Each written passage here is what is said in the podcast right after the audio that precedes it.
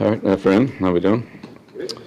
Ravens week, so, um, as always, uh, good football team, you know, they've been, uh, uh, Steve Bisciotti, uh, Ozzie, now DeCosta, John Harbaugh, been a model of consistency down there, you know, put out good teams every year, uh, well-balanced teams, you know, offense, defense, and always good on special teams. Uh, So, a big, big challenge for us this week. Um, you know, Looking forward to, you know, digging into these guys, getting ready to go on Sunday. Um, I think the Miami game really just showed how explosive they are with the kickoff return, long run, long pass for touchdowns. Um, You know, we know they can score on defense with their ability to create turnovers. It's one of the best turnover teams, you know, in the last, whatever, five, 10, 15 years, whatever you want to track it. Um, strip sacks, ball hacking guys in the secondary, and um, an outstanding kick blocking team, both field goals and punts, so um, and returns. So they they can really hit you on on just about every play if you're not uh, if you're not careful. Um, Got to play a good fundamental game. Have to play a smart um, situational game, and um, you know it's a physical football team that that likes to run the ball. Complements that with uh some explosive pass plays. Obviously, Andrews, one of the top top guys in the league at his position, big target, great hands. Um, you know, makes all sorts of plays for him. You know, had a huge year last year and is building on that this year. So, um, and just a well balanced team. It's going to take good effort from from everybody all the way across the board to, you know, to do well Sunday. But that's what we're that's what we're gearing up for. Bill, after starting two weeks on the road, how nice is it to get back home, normal home schedule, and have the fans back here at Gillette Stadium open season? Always good to play at home. Bill, I know it's only been two games uh, with Mike Macdonald as defensive coordinator there, but any similarities to what the Ravens have been for years? I know he has a Ravens background. Yeah, he was there for six years. So, Pretty similar then. uh, pretty yes, pretty similar. Yes, pretty similar. Yes. Obviously, Wink has his put his flavor on it. Mike's got his. Again, it's two games, so we'll see how it all plays out with more evidence in. But right now, we, yeah, there's certainly a lot of carryover from what they've done in the past. But there's some differences too. So, you can see there's it's not the same, but it's it's similar. Did you guys do much work on or get to know him at all in, in 2018? Yeah, he visited here. What do, you, what do you remember about him during the pre-draft process? Good. Yeah, it's good. It's good. Great visit. Spent a lot of time with him. Um, yeah, really interesting guy. How have you seen him uh, grow in the league? Obviously, he came in, and questions about whether he could handle being in the pocket, and it seems as if he's answered some of these questions. Without a doubt. It's, it's the type of player that's a you know MVP type of candidate. So I think he's more than answered him. But we'll see what his contract is. That'll answer him.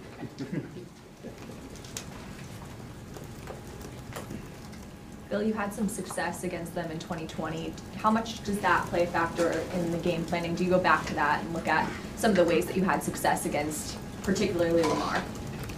Yeah, I, think that game's going to be quite a bit different this time around for a number of reasons. But yeah, we'll, we'll look at all our games against them. In a 19 game down there, um, the 20 game, but they've had a lot of changes. We've had a lot of changes. Um, I think the guys that'll be out there on the field for us are quite different than what we had out there in 20.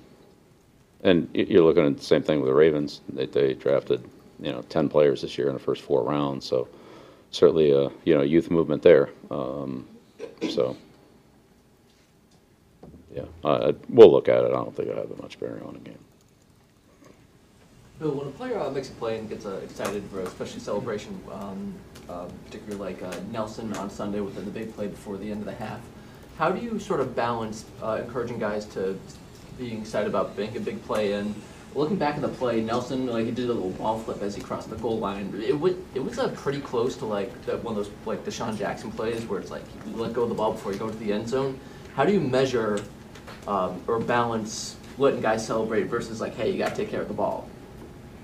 Yeah, well, I think it's a lot different when the, when it's a play that ends, so a touchdown or a turnover, that's a lot different than, catching a twenty-yard pass and then you have to run another play. Um, it's not a touchdown, so. uh, Look, we're all happy when we score, we're all happy when we turn the ball over, things like that. Those, the plays that end the series, if you will, there's a little more time for that, and the players get excited. They should get excited. They've worked hard all week, trained hard.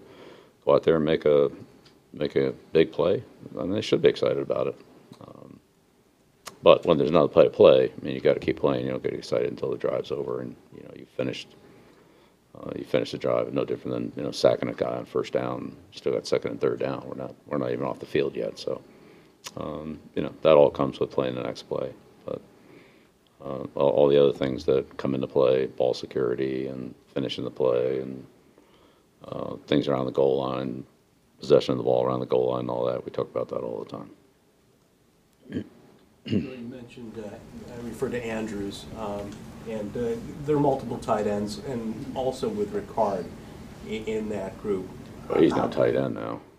But I'm saying like, you know, as a, as a, as a big body. He's a big body. He is a big body.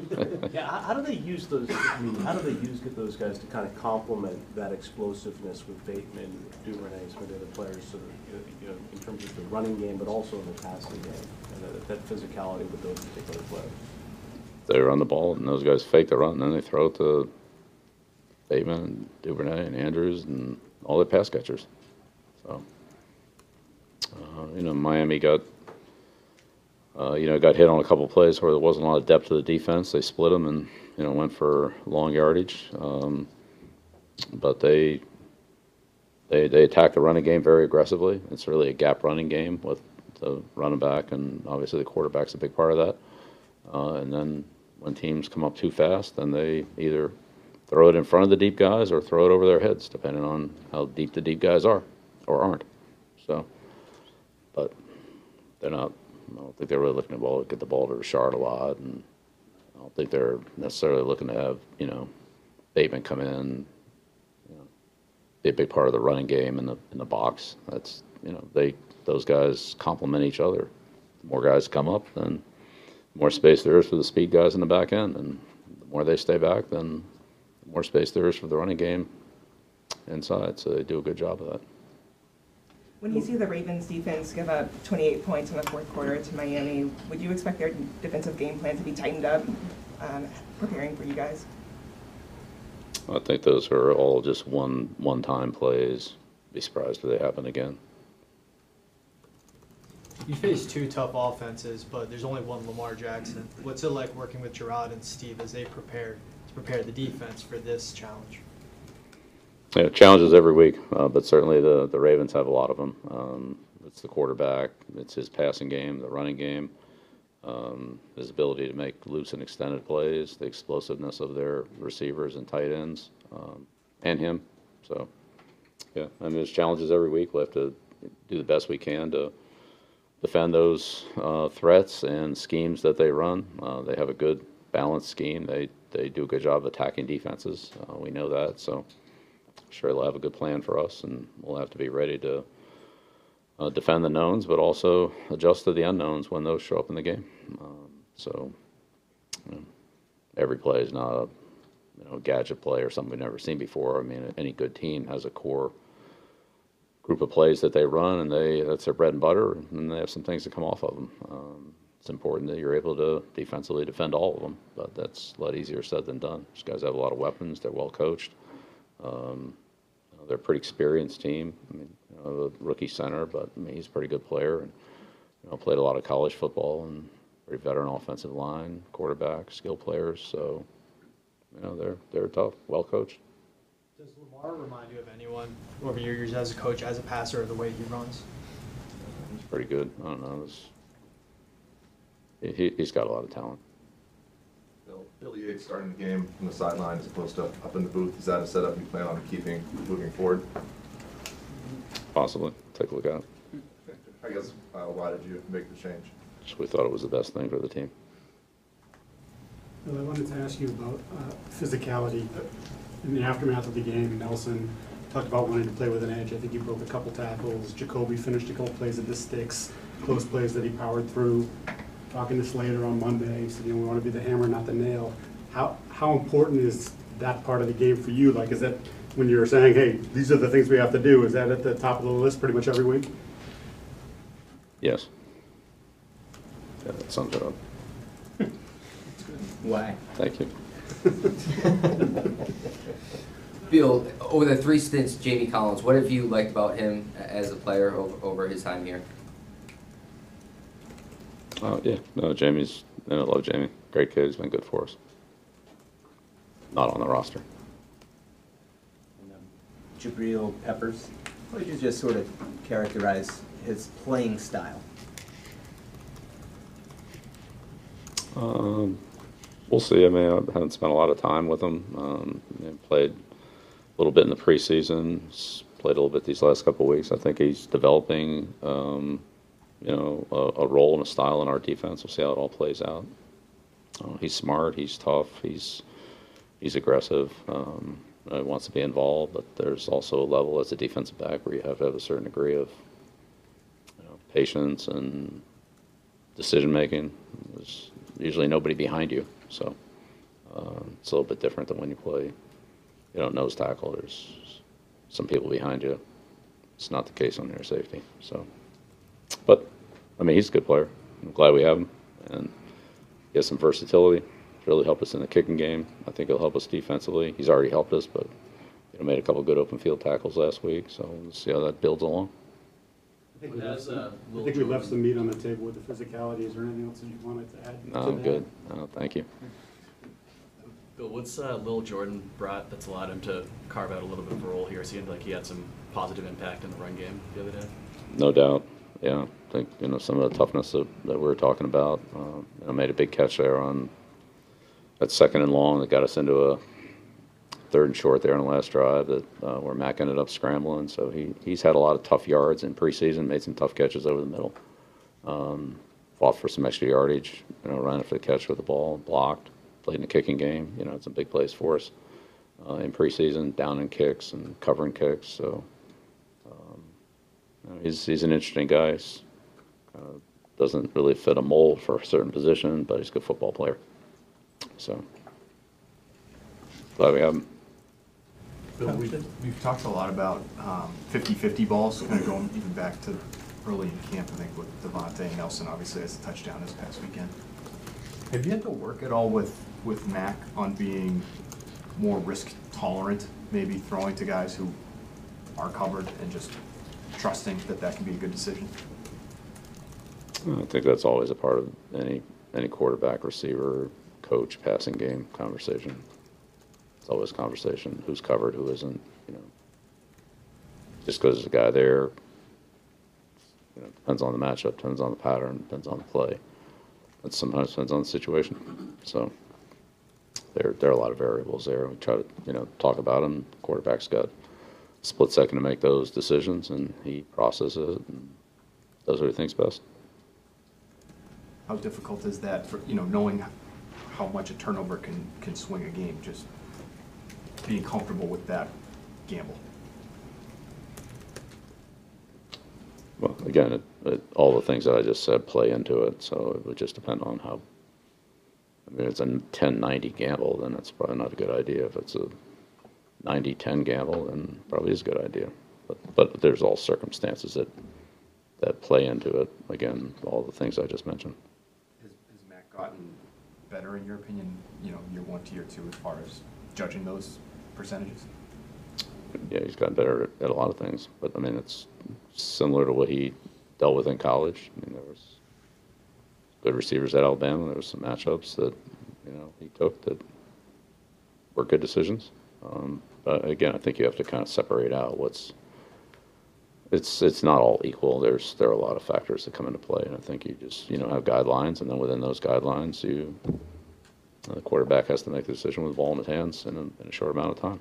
And I'd say Mac does a good job of that. Coach, they use a lot of motion in their running game. Uh, what does that challenge the, the run fits, you know, when they add on blockers with the motions?